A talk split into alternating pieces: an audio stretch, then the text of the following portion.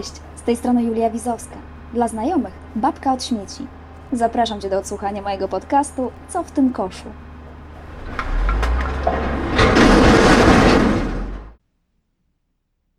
Cześć, dzień dobry. To jest 3. odcinek podcastu Co w tym koszu? Podcastu, z którego dowiesz się więcej na temat ograniczania, recyklingu i samodzielnego przerabiania odpadów oraz życia przyjaznego dla środowiska. W pierwszym kwartale 2020 roku na świecie nastąpił 20% wzrost sprzedaży internetowej. E-sklepy odwiedziło w tym czasie o 40% unikalnych klientów więcej niż rok temu, informował portal wirtualnemedia.pl. W związku z epidemią koronawirusa zakupy przyniosły się ze sklepów stacjonarnych do internetowych, a przez to w oczywisty sposób wzrosły ilości śmieci, które wraz z przesyłkami docierają do naszych domów, no a potem i koszy. Czyli wiecie, pudełka, taśmy klejące, folie stretch, wypełnienia, zabezpieczenia. Dodatkowo im więcej było zakupów na odległość, tym więcej zwrotów. Zakłady komunalne nie podają jeszcze na ten temat dokładnych wyliczeń, ale nieoficjalnie przyznają, że owszem, ilość odpadów, które pochodzą właśnie z zakupów internetowych, bardzo w ostatnich miesiącach się zwiększyła. A jednocześnie klienci, a przynajmniej ta ekologiczna bańka, w której ja się obracam, bardzo zwracają uwagę na to, by opakowania tych przesyłek były przyjazne dla środowiska. I dlatego w tym odcinku podcastu postanowiłam poruszyć temat paczek w duchu Zero Waste i podzielić się z Wami swoim doświadczeniem. Takie studium konkretnego przypadku. Może to, co powiem, przyda się Wam, jeśli prowadzicie swoje małe sklepy internetowe albo prywatnie sprzedajecie coś w sieci i wysyłacie paczki. Gwoli wyjaśnień. Do grudnia 2019 roku jako przedsiębiorczyni generalnie nie wysyłałam paczek z jakimś towarem fizycznym. W swoim sklepiku internetowym, który często nazywam kramem, miałam produkty internetowe, webinary, e-kursy, co oczywiście nie oznacza, że nie wysyłałam czegoś jako osoba prywatna, bo na przykład odsprzedawałam jakąś swoją własność na portalach aukcyjnych. To bardzo często były książki, które przeczytałam raz i puszczałam w obieg. Nie było tego dużo, więc do pakowania przesyłki używałam tego, co miałam pod ręką. Czyli na przykład wyrywałam kartki ze starych czasopism albo jakichś kulinarnych dodatków do gazet i owijałam nimi książkę. Po czym brzegi sklejałam klejem do papieru, a na to naklejałam kawałek białej kartki z adresem odbiorcy. No albo sama ręcznie pisałam ten adres. Gdy nie miała pod ręką kolorowego magazynu, używałam mapy. Takiej zwykłej mapy, która nie przedstawiała sobą żadnej innej wartości, oprócz tego, że była po prostu mapą. No ale przyznam się szczerze, ten pomysł nie był oryginalnie mój. Pamiętam nawet dobrze tą sytuację. Otóż czekałam na przesyłkę, bo dla odmiany to ja kupiłam używaną książkę w internecie. Przyniósł mi ją listonosz, zadzwonił domofonem do mieszkania. Ja spytałam, kto tam. Onże listonosz. Upewniłam się jeszcze, czy aby na pewno ma dla mnie przesyłkę, bo zdarzało się już, że ktoś podawał się za listonosza, a zostawiał ulotki na klatce schodowej. No więc mówi, tak, listonosz. Mam dla Julii Wizowskiej paczkę z Budapesztu. No i wiecie, mnie zatkało. Z jakiego Budapesztu? Przecież nic stamtąd nie zamawiałam. Ale kiedy dostałam paczuchę do łapy, to zobaczyłam książkę zawiniętą bardzo zgrabnie w mapę węgierskiej stolicy i przywiązaną sznurkiem jutowym. Tutaj jakby wszystko od razu znalazło się na swoich miejscach. A mi tak bardzo spodobał się ten pomysł, że pokazałam go na blogu, a potem już wprowadziłam w życie. Oczywiście tego rodzaju opakowanie sprawdzało się tylko przy wysyłkach na niewielką skalę. Jak w ciągu miesiąca miałam nadać nie 2-3 paczki, tylko 200-300, to oczywiście, że nie mogłam pakować do wyrywanych z kolorowego magazynu kartek, a i zbędnych map w takiej ilości nie byłabym w stanie uzbierać. No więc co zrobiłam? Moment przełomowy, o którym wcześniej już wspomniałam, nastąpił w grudniu 2019 roku. W momencie, gdy światło dzienne ujrzała moja książka Nieśmieci. Książkę tą wydawałam w modelu self-publishingu, czyli samodzielnie, bez wydawnictwa. W związku z tym miałam całkowitą kontrolę nad każdym etapem powstawania publikacji. I to ja decydowałam o tym, że książka powstanie w sposób totalnie przyjazny dla środowiska. To znaczy, zostanie wydrukowana na papierze z recyklingu, mimo że był sporo droższy od zwykłego papieru, że zostanie wybrany format generujący jak najmniej ścinek papierowych, dlatego też Nieśmieci jest wyższa i szersza od innych książek, że okładka będzie twarda, ale nie powlekana folią, żeby w razie czego książka nadawała się do ponownego odzysku. No i tak dalej, i tak dalej. Było dla mnie jasne, że książka ma generować jak najmniej odpadów i zanieczyszczeń. Nie tylko na etapie produkcji, ale też wysyłki. Bo książkę sprzedawałam swoimi własnymi kanałami, czyli właśnie w kramie. I nie była ona dostępna w księgarniach stacjonarnych. Więc kiedy plik z książką poszedł już do drukarni, to totalnie skupiłam się na sprawach związanych z pakowaniem. A więc po pierwsze i najważniejsze, wybrałam odpowiednie pudełko. To musiało być tekturowe pudełko. Czyli, wiecie, te beżowe pudełka, często z tektury falistej, one powstają w wyniku recyklingu. Częściowo albo w całości z makulatury. I to jest sprawdzone info, bo byłam nawet w papierni, która produkuje tego rodzaju opakowania.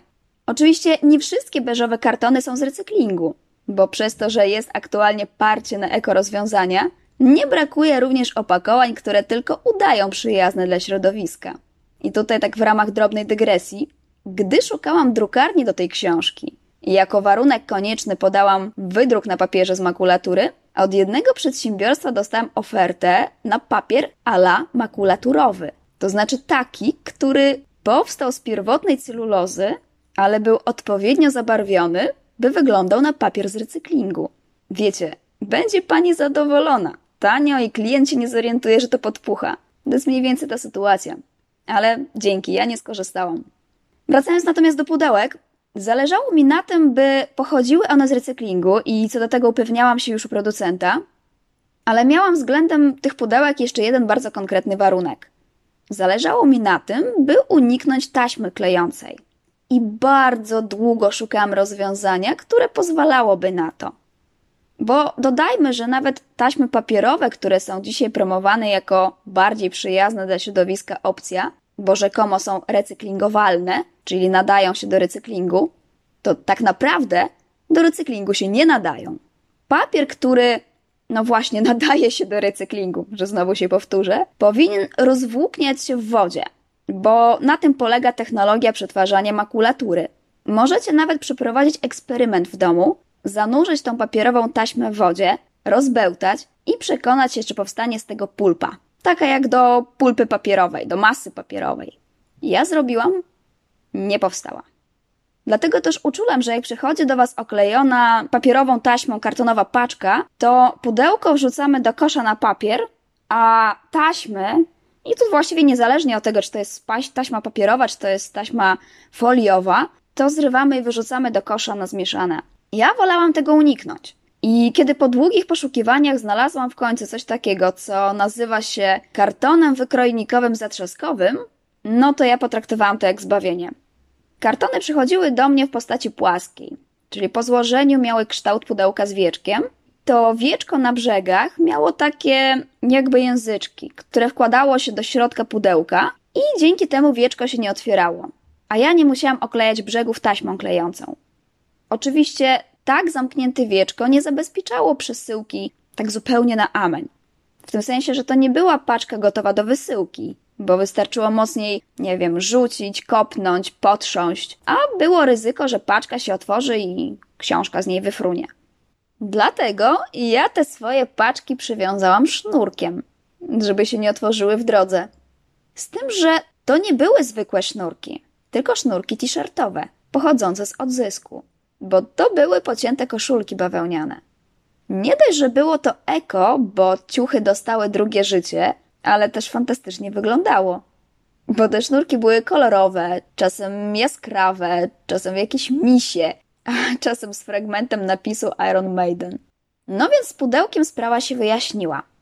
Z tym, że nie znalazłam takiego pudełka zatrzaskowego, które pasowałoby idealnie do wymiarów książki. A jak mówiłam, książka jest taka dosyć niewymiarowa. Ma 17x24 cm wielkości i prawie 3 cm grubości. Natomiast pudełko miało 20x25 i 5 cm wysokości. Te puste miejsca w środku trzeba było wypełnić. No i tu dochodzimy do kolejnej kwestii, która często spędza sen z powiek osobom, które nadają paczki, zajmują się sprzedażą internetową, a przy tym starają się, by te paczki były zero waste'owe, czyli dochodzimy do wypełnienia.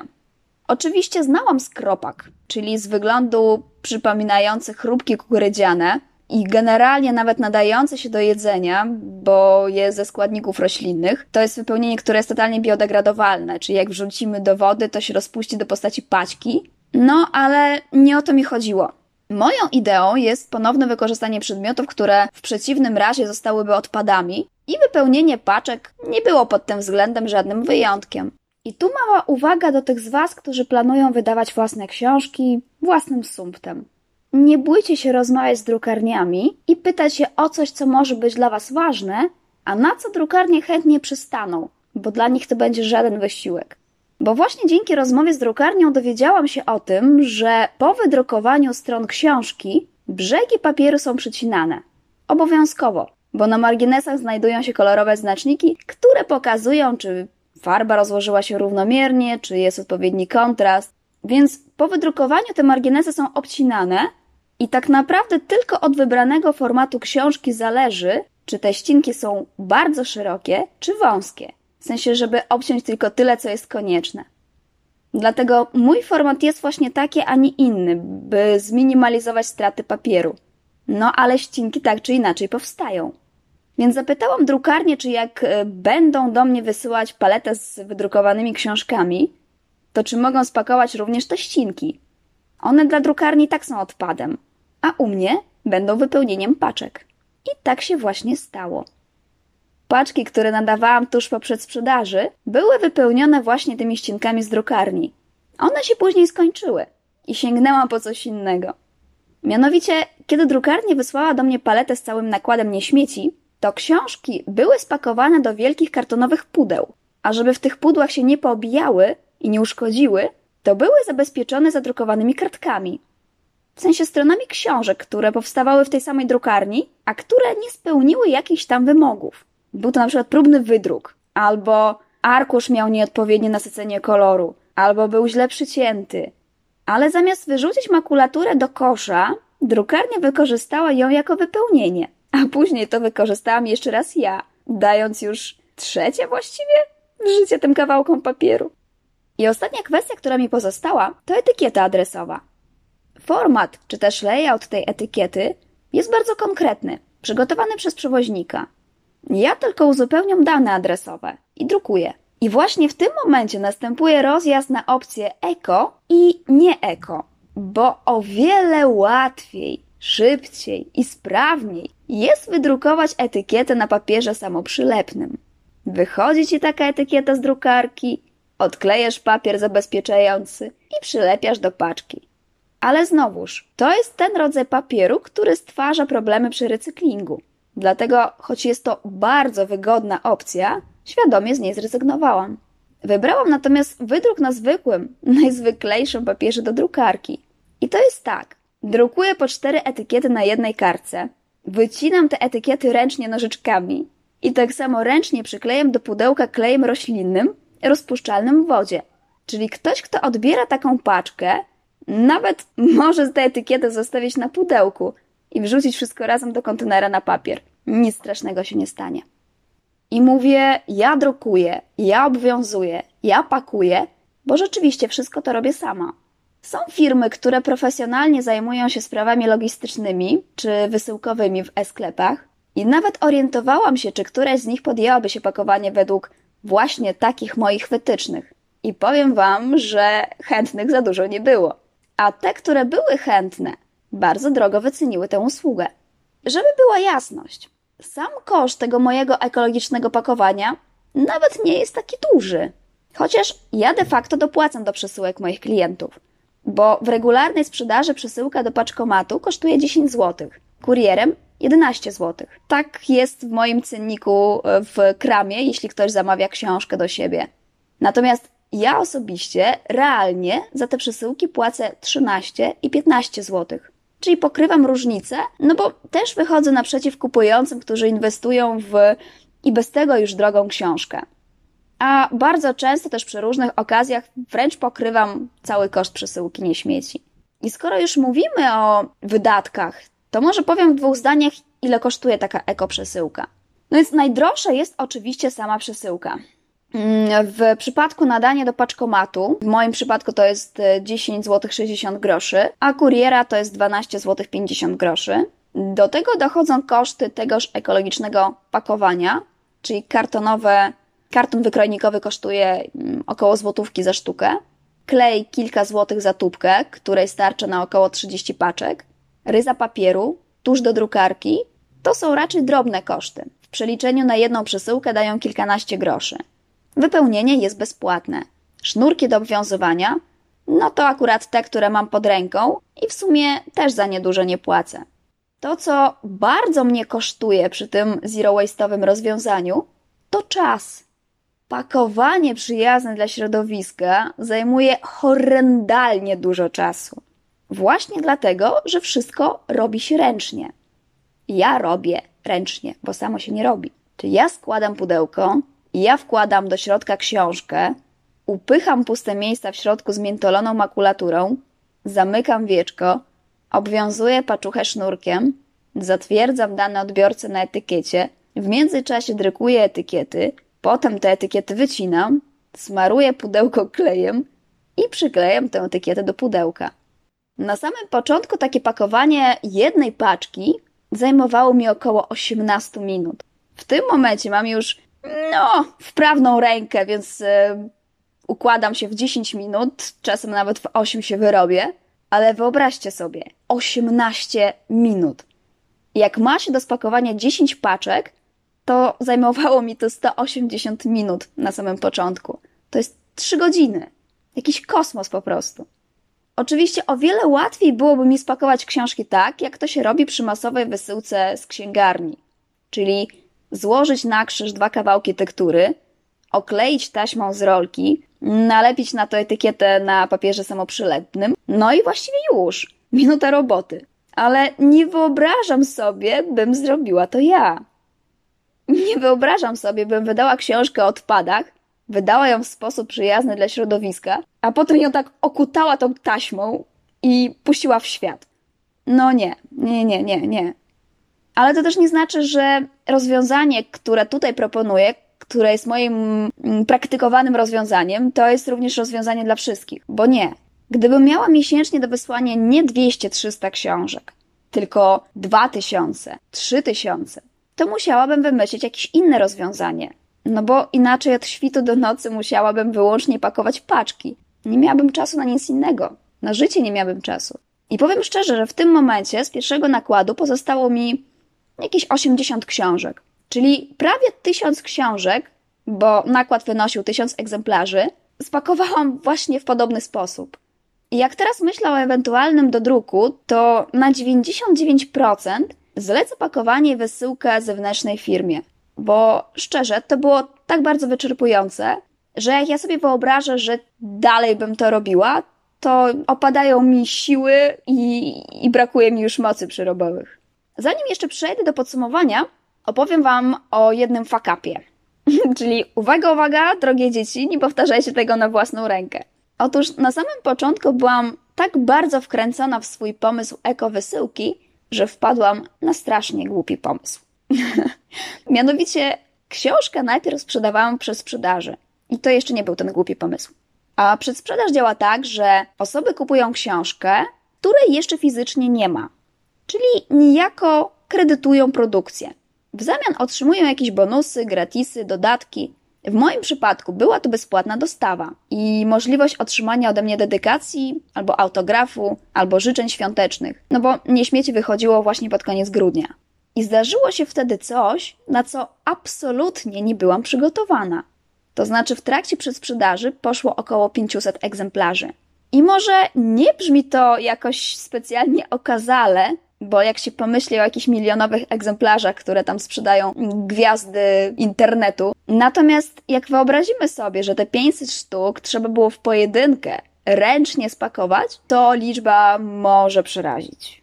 A dodatkowo był to okres przedświąteczny. W związku z tym te książki trzeba było spakować w 2 dni, bo książki z drukarni przyjechały do mnie 17 grudnia, a paczki trzeba było nadać najpóźniej 19 grudnia, żeby zdążyły one dojść do Wigilii. No i tu, cały na biało, wchodzi najgłupszy pomysł świata. Wymyśliłam sobie, że te paczki nadam w punkcie pick-up. De facto zanosiłam te paczuchy do punktu kurierskiego po drugiej stronie ulicy. Po co? Żeby zaoszczędzić na paliwie kuriera, który miałby do mnie przyjeżdżać po paczki. A w rezultacie straciłam na to mnóstwo czasu, mnóstwo sił, po to, żeby właśnie wygenerować mniej CO2 związanego z dojazdem kuriera do mnie. No, głupota totalna, którą odchorowywałam właściwie przez całą przerwę świąteczno-noworoczną, bo to był naprawdę horrendalnie wielki wysiłek, właściwie nikomu nawet niepotrzebny. Morał z tej bajki jest taki, że warto w porę odpuścić. I ja w pewnym momencie tego kuriera odpuściłam, pozostając w dalszym ciągu przy zero-waste'owym pakowaniu przesyłek, no ale już zlecając dojazd kuriera do mnie po paczki. Niestety zleciłam to już po przedsprzedaży, więc tak naprawdę po najgorętszym okresie, najcięższym i najbardziej wyczerpującym dla mnie. Nie polecam. A więc podsumowując te zero-waste'owe przesyłki, czy te rozwiązania mają jakieś wady? Oprócz tego, że pochłaniają bardzo dużo czasu, to właściwie nie. Gdybym mogła cofnąć czas, zrobiłabym w sumie to samo, jak mawiał klasyk, natomiast na przyszłość myślę, że warto byłoby jednak zastosować pewne zmiany. Natomiast nie żałuję wcale tego, że spróbowałam tak wysyłać, że zastosowałam taki sposób wysyłki. Może trochę żałuję tego, że ja sama wzięłam na siebie cały trud związany z wysyłką, natomiast z samego konceptu zero-waste'owej, ograniczającej odpady, przesyłki, absolutnie nie żałuję.